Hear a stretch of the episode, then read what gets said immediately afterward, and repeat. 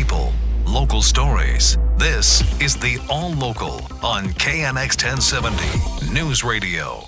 This is Southern California's only 24 hour local news and traffic station, KNX 1070 News Radio. Good morning. I'm Dick Helton. I'm Rob Archer, and for Vicki Moore, top local story. The deadline is here. This is the day that the homeless are supposed to be off of Venice Beach and the boardwalk. A couple of hundred homeless were estimated to be living there before a recent push began to get them into housing. I'm on the northern end of the strip off Rose Avenue, and the boardwalk itself seems completely emptied. All the homeless tents and all the trash, everything's gone, it looks like, anyway, at least on this stretch.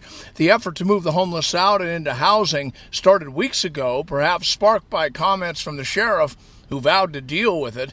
A man who works down here tells me this cleanup is working. Oh, it's going great. I mean, there's plant, there's massive movement. There was there was there was like hundreds of tents here last month, hundreds of, of homeless people walking around. Now there, there's hardly any.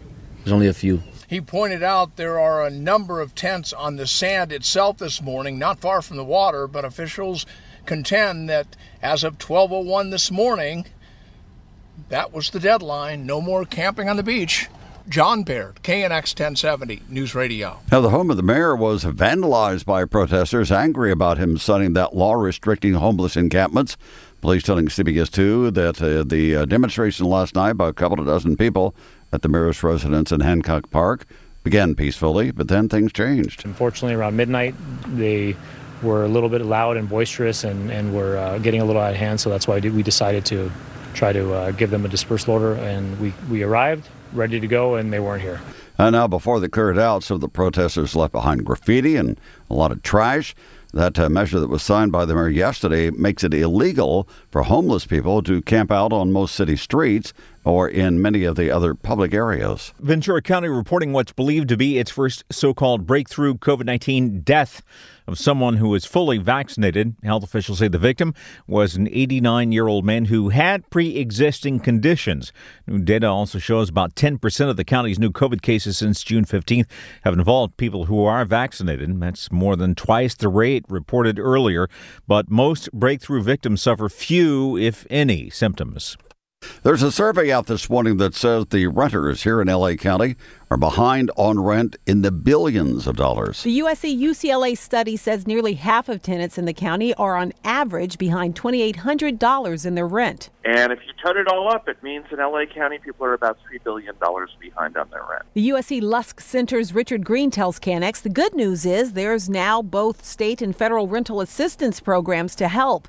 However, he points out the people who used a credit card to keep up with their rent are out of luck. Certainly with the stimulus checks, that helped, but we need to think about how do we help people who don't appear to be behind on rent, but have put themselves in a hole somewhere else. The survey finds the debt of renters rose sharply as the COVID crisis dragged on and many turned to a credit card to stay in their homes.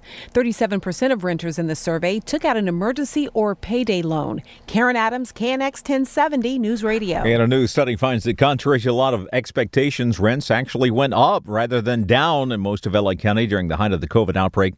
USC researchers looked at nine cities across the county. They found that during the 12 months in May, rents fell in only three of them Los Angeles, West Hollywood, and Santa Monica. They went the other way in all six of the other cities, which are more suburban, with Santa Clarita and Calabasas having some of the biggest rent spikes.